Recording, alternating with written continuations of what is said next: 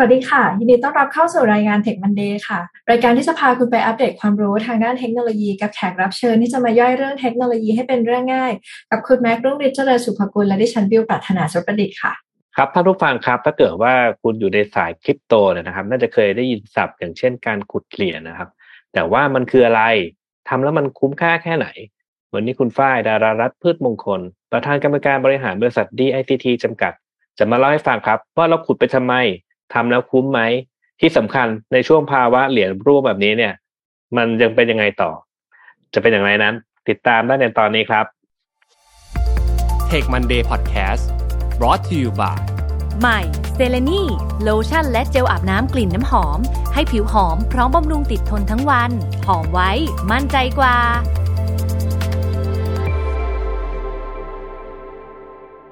สวัสดีค่ะคุณฝ้ายนี่ต้อนรับสู่รายการ Tech Monday ค่ะส วัสดีค่ะ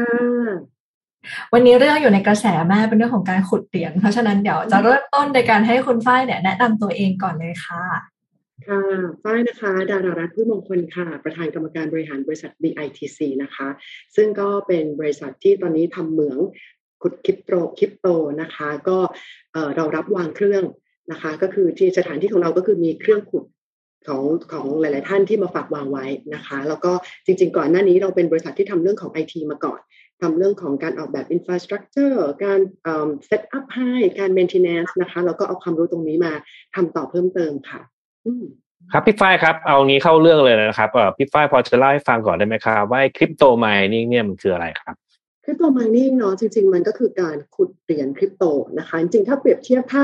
อันนี้เหมือนเราคุยกับมือใหม่นิดนึงเนาะถ้าคนที่อยู่ในวงการอยู่แล้ว ก็อาจจะทราบข้อมูลอยู่แล้วนะคะ ก็คือจริงๆเนี่ยเรามักจะเปรียบเทียบเนาะกับการขุดทอง เวลาเราขุดทองเนี่ยก็คือว่าเราจะต้องพกอุปกรณ์อันนึงใช่ไหมเหมือนเรามีรีซอสบางอย่างนะคะ แล้วก็ไปขุดไปออกแรงขุดก็คือไปทำงานบางอย่าง แล้วเราก็คาดหวังว่าเราจะได้ทองกลับมา หรือเราจะได้ผลตอบแทนออกกลับออกมา จากการที่เราเนี่ยเอารีซอสมาแล้วก็ออกแรงทำงานใช่ไหมคะแต่ในการไปขุดเนี่ย ไม่ใช่ทุกคนที่จะได้ทองกลับมา มันก็ต้องเป็นคนที่แบบว่าเรียกว่าโชคดีก็ได้ที่คุณไปอยู่ในจุดที่มันมีทองพอดีนะคะ environment ต่างๆ ของการขุดคริปโตเนี่ยมันลอกเรียนการขุดทองมาเลยนะคะเขาก็เลยจะใช้คำว่าเอาไปขุดนะคะ ก็คือเราไปขุด เหรียญในเหมืองนะคะเพราะฉะนั้นคำหรือว่าสับแสงต่างๆ ที่เขาใช้กันเนี่ยมันเหมือนมันเหมือนการขุดทองเลยนะคะก็เพราะฉะนั้นถ้าตอบสั้นๆเรื่องของว่าการcrypto mining คืออะไรก็คือการที่เราเอาทรัพยากรของเราไปออกแรงทำงาน เพื่อที่จะได้เหรียญคริปโตกลับมาค่ะอืมอ้าวแล้วจริง ๆ จริง ๆ มันเราเอาทรัพยากรไปทำอะไรครับ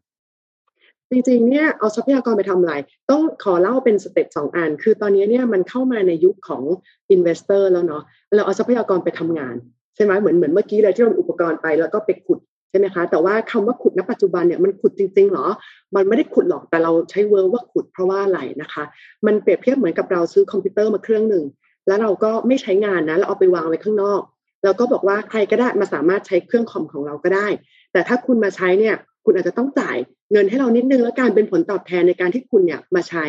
คอมพิวเตอร์ของเรา อันนี้มันเหมือนกันเลยก็คือเราเอาเครื่องขุด ซึ่งข้างในก็เป็นเหมือนกับคอมพิวเตอร์เครื่องหนึ่งนะคะ เอาไปวางไว้แล้วก็เหมือนกับตั้งค่า ให้เครื่องขุดของเราเนี่ยไปช่วยระบบของแต่ละเหรียญเนี่ยทำงานบางอย่างนะคะ พอไปทำงานปุ๊บเนี่ยเราก็จะได้ผลตอบแทนจากการที่เราเอา resource ของเราไปทำงานให้กับระบบของเหรียญซึ่งแต่ละเหรียญเนี่ยมันก็มีระบบ มีเรื่องราวแต่ละเรื่องเนี่ยไม่เหมือนกันนะคะ แต่ในฐานะที่เป็น investor อย่างเรานะ มันอาจจะเหมือนกันก็ได้ เพราะว่าอะไร เพราะว่าเราซื้อเครื่องขุดมาแล้วเราก็เสียบปลั๊ก ถ้าเราไม่สนใจว่าข้างหลังมันทำอะไรเนี่ย มันเหมือนจะเหมือนกันก็คือคุณเสียบปลั๊กคุณรอรับเงิน แต่ถ้าเรามีความรู้เพิ่มเติมนะคะ เราก็จะสามารถรู้ได้แหละซึ่งจริงๆ เราควรจะมีเนาะก่อนที่เราจะเลือกว่าเราจะขุดเหรียญอะไรเนี่ย เราก็ควรจะรู้เรื่องราวของเหรียญนั้นก่อนว่าเหรียญนี้จริง ๆ แล้วเนี่ยเขาทำขึ้นมาเพื่ออะไร มันอยู่ในระบบอะไร แล้ววิธีการขุดเนี่ยมัน เขาเอาไปขุดหรือว่าการทำงานนี่แหละ ที่คนจะชอบถามว่าขุดมันคืออะไรวางเฉยๆหรือเปล่านะคะ มันก็จะมีstory ที่แตกต่างกันไปในแต่ละเหรียญค่ะสรุปคือขุดเป็น verb ให้คนที่ไม่เข้าใจดูเข้าใจได้ง่าย อ่า แต่ว่าจะเข้าใจง่ายเนาะก็จะงงว่าขุดมันคืออะไรใช่จริงๆมันคือการเอาคอมพิวเตอร์ไปทำงานนั่นแหละนะคะ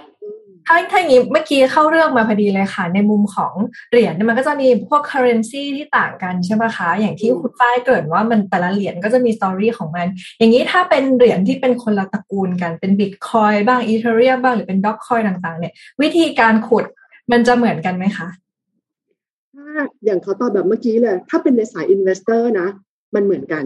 คือถ้าเป็นเหรียญที่ที่อยู่บนบนบล็อกเชนเนี่ยมันเหมือนกันก็คือมันมีระบบของตัวเอง แล้วก็สามารถเข้าไปขุดได้ ถ้าในมุม investor คือซื้อเครื่องขุดเหรียญมาเสียบปลั๊กอันนี้คือขุดได้ละแต่ถ้าเราแบบรู้เชิงลึกหน่อยเนี่ยแต่ละเหรียญก็ไม่เหมือนกัน อย่างตัวอย่างของของบิตคอยเองเนี่ยก็คือว่าเครื่องของเราเนี่ยจะต้องเข้าไปคำนวณ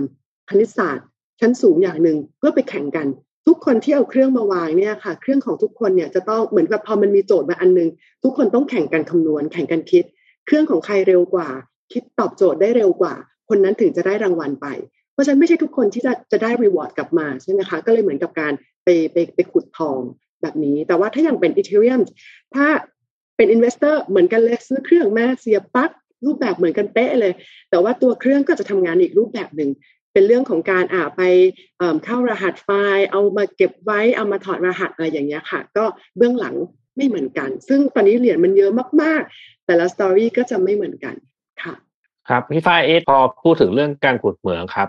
แล้วเดี๋ยวเราต้อง invest นู่นนี่นั่นอะไรเยอะแยะมากมายเนี่ยทำไมเราถึงไม่ไปซื้อเหรียญเลยล่ะเราก็เราก็ได้เหรียญมาเหมือนกันมันซื้อเหรียญไปเลยมันจะไม่ง่ายกว่าหรอครับพี่ฝ้ายโอ้ถ้าตอบเร็วๆก็ง่ายกว่านะ เพราะว่าเรายิ่งกลุ่มคนที่แบบเป็น investor ที่คุ้นกับการซื้อหุ้นซื้ออะไรอยู่แล้วเนี่ย มันก็เหมือนเป็นเป็นผลิตภัณฑ์ใหม่ตัวหนึ่งที่อาจจะมีความเสี่ยงในรูปแบบที่หลากหลายแตกต่างกันนะคะ ก็ง่ายกว่าไหมง่ายกว่าเพราะเอาเงินไปซื้อปุ๊บได้เลย แต่ถ้าเราจะมาขุดเนี่ยเราต้องอย่างที่เมื่อกี้เราคุยกันว่า เราต้องมีการออกแรงมากขึ้น ต้องไปหาซื้อเครื่องขุดมา ต้องเอามาเสียบปลั๊กอะไรเงี้ยต้องรอในวันที่เครื่องขุดเหรียญเนี่ยมันผลิตเหรียญออกมา แต่ถ้าเปรียบเทียบกัน อันนี้ความต่างมันก็คืออันดับหนึ่งก็คือเรื่องของการได้มาซึ่งเหรียญใช่ไหมคะ ถ้าเราซื้อเหรียญเนี่ยเราได้เหรียญเลย แต่ถ้าเราซื้อเครื่องเราได้เครื่องผลิตเหรียญเออฟังดูเหมือนจะคล้ายกัน แต่ว่าอาจจะลองมองว่าในวันหนึ่งที่ ราคาเหรียญสมมติในระยะสั้นเนี่ย ถ้าราคาเหรียญจะขึ้น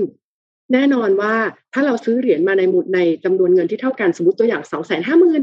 อย่างนี้ค่ะสมมติเราได้เหรียญมาจำนวนหนึ่งพอราคาขึ้นเนี่ย การซื้อมาเนี่ยก็สามารถทำให้เราปล่อยเหรียญออกไปได้ก่อนกำไรก่อน เพราะว่าจำนวนเหรียญที่เราถือครองเนี่ยมันเยอะ แต่จำนวนจากการที่เราซื้อเหรียญมาจะไม่มีวันเปลี่ยนไปมูลค่าจะเปลี่ยนตามตลาด ราคาเหรียญขึ้น ก็โท t a l ทรัพย์สินของเราก็ขึ้น ราคาเหรียญลง มูลค่าทรัพย์สินเราก็ลดลง แต่ถ้าเราซื้อเครื่องผลิตเหรียญเนี่ยเหรียญมันค่อยๆออกมา แต่มันออกมาช้าๆและออกมาเรื่อยๆ ใช่ไหมคะเพราะฉะนั้นถ้าในระยะสั้นเรามองว่าเราต้องการขายแบบได้กำไรระยะสั้นเนี่ย เราก็อาจจะใจเย็นไม่พอที่จะรอเครื่องมันผลิตเหรียญออกมา แต่ถ้าเราใจเย็นพอมันก็เหมือนการหยอดกระปุก เพราะในวันที่อย่างช่วงนี้ในราคาเหรียญลงไปมาก ๆเลย เครื่องของเราก็ยังผลิตเหรียญ จำนวนเหรียญในกระเป๋าเราก็ยังเพิ่มมากขึ้น มูลค่าในกระเป๋าเราก็ยังเพิ่มขึ้นอย่างต่อเนื่อง และในวันหนึ่งที่เหรียญกลับมาเนี่ยก็คือจำนวนเหรียญตั้งแต่เหรียญแรกของเราหรือจุดศูนย์ศูนย์ศูนย์หนึ่งเหรียญของเราเนี่ยมูลค่ามันก็ยกขึ้นพร้อมกันหมดเลยนะคะเพราะฉะนั้นเนี่ยจริง ๆ แล้วมันมีความต่างกันไหมมันต่างกัน เพราะถ้าซื้อเหรียญง่ายกว่า จริงไม่ต้องมีความรู้อะไรมากมีความรู้เรื่องการเทรดหุ้นเทรดอะไรมาก็สามารถเข้ามาเทรดได้แล้ว แต่ถ้าเราเก็บวันนี้ก็จะเหมือนเก็บหอมรอมริบไปเรื่อย ถ้าเราอยู่ในวงการนี้เราต้องมีความเชื่อว่าในระยะยาวราคาเหรียญมันต้องขึ้นเนาะอย่างเงี้ยค่ะ ถ้าเราคิดว่าเหรียญมันจะขึ้นเนี่ยอ่ามูลค่ามันก็จะไม่หายไปไหน แล้วก็ที่สำคัญก็คือว่าจริง ๆ แล้วเครื่องขุดเหรียญของเราเนี่ยมันแปรราคามันค่อนข้างแปรผันตามมูลค่าเหรียญซึ่งตอนนี้ในขณะที่ราคาเหรียญตกลงเนี่ยราคาเครื่องถูกลง เพราะฉะนั้นถ้าราคาเหรียญจะดีดกลับมาเนี่ยตัวราคาเครื่องก็จะสูงขึ้นด้วย ซึ่งเราสามารถขายเครื่องออกได้อีก มันก็เลยเหมือน เหมือนได้ดอกเบี้ยออกมา แล้วก็สามารถได้แคปิตอลเกนจากการขายตัวเครื่องได้อีกค่ะ ก็อันนั้นเป็นความต่างอืมฟังมาถึงตอนนี้แล้วนะคะวิวเชื่อว่าเริ่มมีคนรู้สึกว่า เอ้ยถ้าอย่างนั้นเนี่ย เราเปลี่ยนตัวเองจากนักซื้อขายนักเทรดเนี่ยเป็นเริ่มเป็นนักขุดบ้างได้ไหม แต่ว่าก่อนหน้านี้ก็เหมือนมีคนที่เริ่มขุดไปบ้างแล้วนะคะ ถ้าเริ่มต้นที่จะเป็นนักขุดตอนนี้มันจะสายเลยไหมคะคุณฝ้าย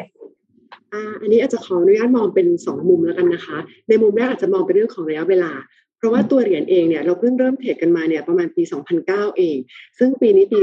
2022 ประมาณ 13 ปีเท่านั้นเอง ในขณะที่เหรียญอย่างบิตคอยซึ่งเป็นเหรียญแรกของโลกเนี่ยจะยังมีกำหนดในการที่จะปล่อยเหรียญมาเนี่ยโอ้โหไปจนถึงปี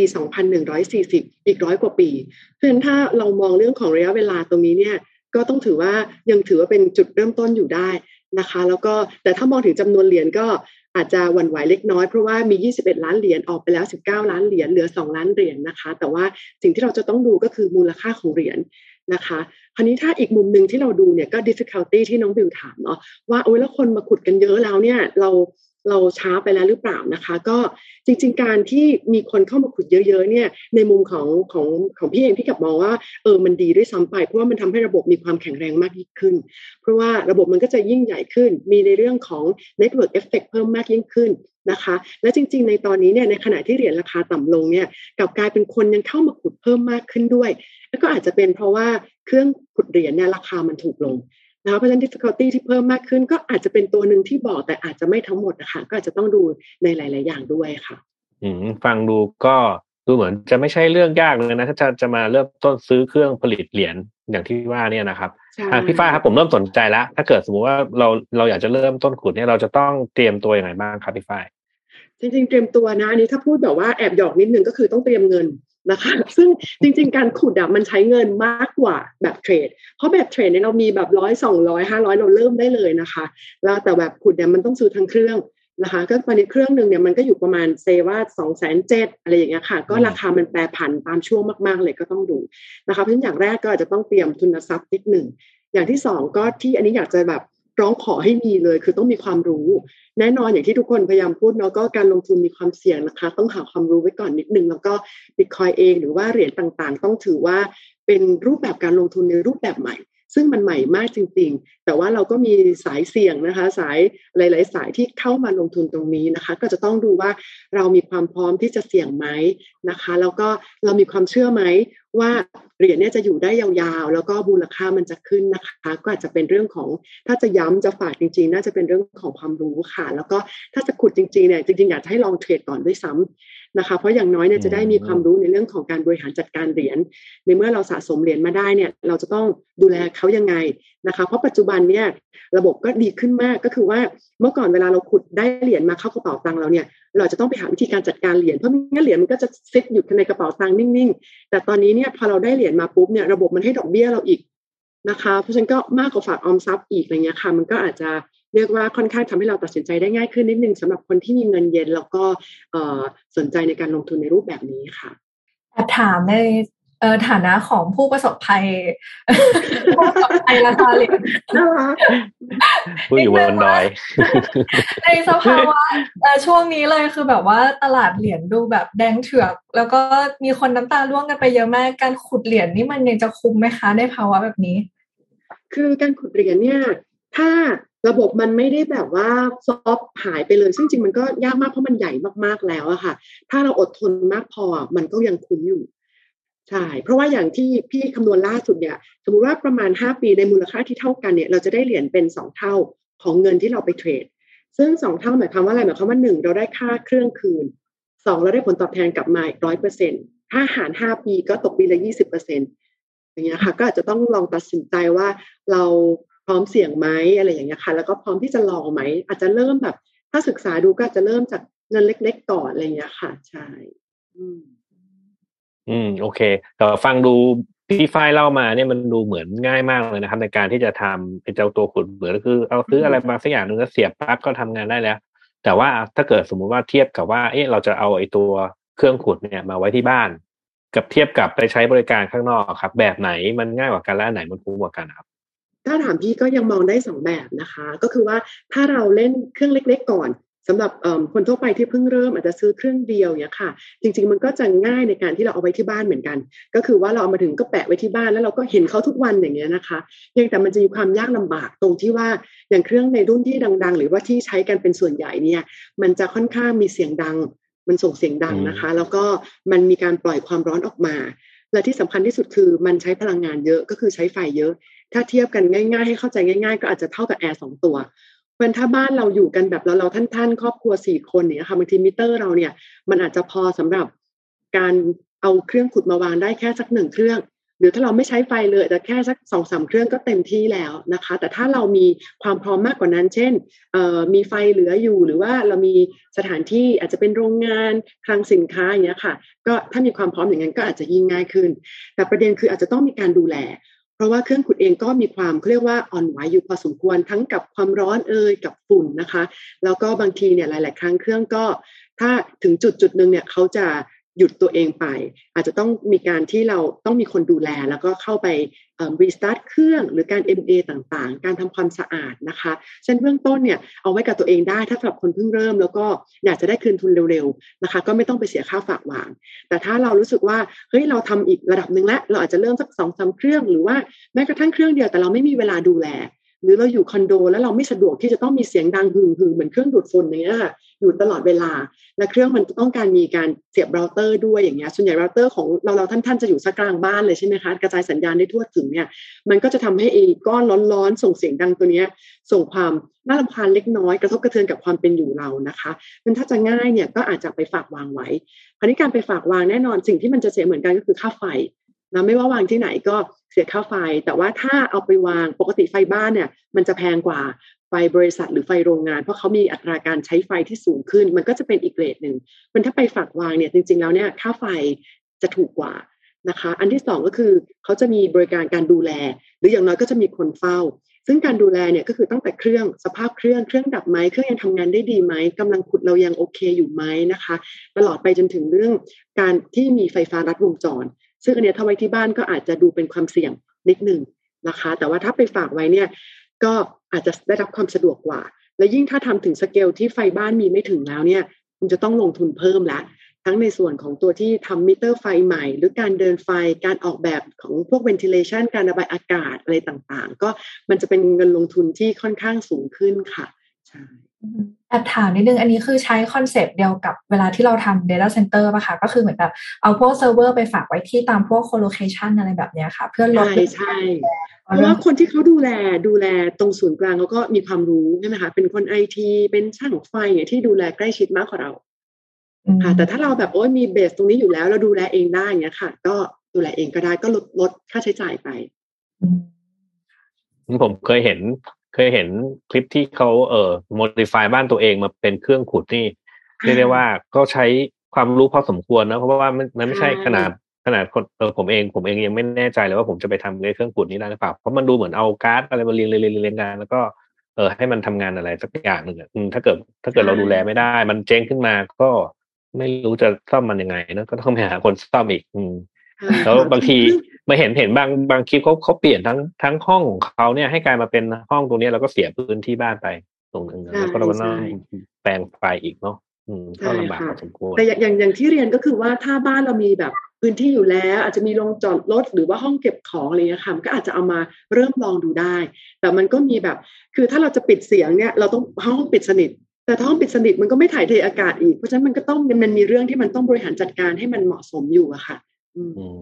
ครับ ก็เรื่องละเอียดอ่อนกัน แรกเอาคุณจะเอาเอ่อมาอยู่ใกล้ตัวดูแลเองไหมหรือว่าจะให้คนช่วยดูแลให้เนอะก็ต้องเปรียบเทียบกันนะครับผมว่าวันนี้จริง ๆ ก็ได้ความรู้เบื้องต้นสำหรับความรู้แล้วเอ๊ะจะกุดเหมืองทำอย่างไรนะครับ เอ่อไปได้แล้วนะครับอ่าทีนี้เอ่อก่อนจากการพี่ฝ้ายมีอะไรอยากจะฝากให้ท่านผู้ฟังครับ ถ้าอยากจะฝากนะคะ ก็จริง ๆ ช่วงนี้เป็นช่วงที่เหรียญราคาลงถ้าเราอยู่ในสายนี้เนี่ย แน่นอนต้องเป็นกลุ่มคนที่มีความเชื่อว่าระยะยาวเนี่ยมันจะต้องกลับมานะคะ ก็อาจจะเป็นช่วงที่ดีที่อาจจะลองเริ่มดู ยิ่งถ้าเป็นในเรื่องของการขุดเหรียญเนี่ยค่ะ อันนี้ต้องบอกว่าไม่ได้ไม่ได้เชื้อเชิญมาลงทุนนะ แต่ว่าเล่าข้อเท็จจริงว่าถ้าตอนนี้เนี่ยราคาเหรียญราคาเครื่องขุดก็จะต่ำลงกว่าในช่วงก่อนๆที่ราคาเหรียญสูงขึ้นนะคะ แล้วก็จริง ๆ อย่างของขออนุญาตแนะนำนิดนึงก็อย่างในส่วนของบริษัท DTC เองเนี่ยเราก็รับวางนะคะ แล้วก็อย่างถ้าเพื่อนๆหรือว่าคนที่ติดตามอยู่นะคะ ไปหาซื้อเครื่องเนี่ยอยากจะมี ข้อที่ฝากไว้ว่าก็จะต้องดูเรื่องของภาษีต่างๆ ด้วย เพราะว่าทางเราก็ติดตามว่าหลาย ๆ ครั้งเนี่ยถ้าผู้นำเข้านำเข้ามาไม่ถูกต้องนะคะบางทีเครื่องเราอาจจะโดนยึดได้ ซึ่งตอนนี้จริง ๆ มีหลายบริษัทนะคะ ที่นำเข้าอย่างถูกต้อง แล้วก็เสียภาษีถูกต้องนะคะ ก็อยากจะสนับสนุนให้เดินช่องทางที่ถูกต้องนะคะ แล้วก็เรื่องของการฝากเหมืองก็เช่นกัน หลาย ๆ ครั้งที่เราอาจจะเห็นโฆษณาค่าไฟราคาถูกมาก ๆ นะคะ อาจจะขอให้เอ๋ไว้นิดนึงว่าเป็นไฟที่ถูกต้องไหมนะคะ ก็เพราะว่าหลาย ๆ ครั้งเราก็จะเริ่มเห็นข่าวข่าวที่มีการตรวจสอบแล้ว ถ้าใช้ไฟที่ไม่ถูกต้องเครื่องของเราก็จะถูกยึดไปด้วย แล้วก็พ่วงด้วยความผิดทางอาญาเพิ่มเข้ามาอีกนะคะ ก็อยากจะให้ศึกษาข้อมูลตรงนี้นะคะ แล้วก็อาจจะขออนุญาตแนะนำก็ในส่วนของ DITC แล้วก็ให้บริการรับวางเหมือนอยู่นะคะ แล้วก็หาเครื่องขุดให้ด้วยนะคะ ก็ถ้าหากสนใจก็อาจจะสามารถลองติดต่อเข้ามาดูได้ หรือว่าเราเข้ามาหาข้อมูลเพิ่มเติมพูดคุยกันได้ค่ะ ค่ะจริงๆ ตอนนี้ก็เป็นอีกตอนนะที่เราได้ความรู้ในมุมของฝั่งทางคริปโต แล้วก็เป็นเรื่องของนักลงทุนที่อยากจะเริ่มต้นในการลองขุดดูนะคะ ใครที่ยังไม่แน่ใจว่าเริ่มต้นยังไงดี หรือว่ามีบริการอะไรที่ทำให้เราสะดวกสบายขึ้นในฐานะ ผู้เริ่มต้นขุดไหมก็ลองปรึกษา DITC ได้ไงวันนี้ขอบคุณคุณฝ้ายมากค่ะขอบคุณค่ะขอบคุณมากนะคะสนุกมากขอบคุณนะคะหวังว่าจะเป็นประโยชน์ค่ะ แล้วขอบคุณทุกท่านที่ติดตามค่ะจนกว่าจะพบกันใหม่สวัสดีค่ะสวัสดีครับ Tech Monday Podcast Presented by เซเลนีโลชั่นและเจลอาบน้ำกลิ่นน้ำหอม หอมไว้ มั่นใจกว่า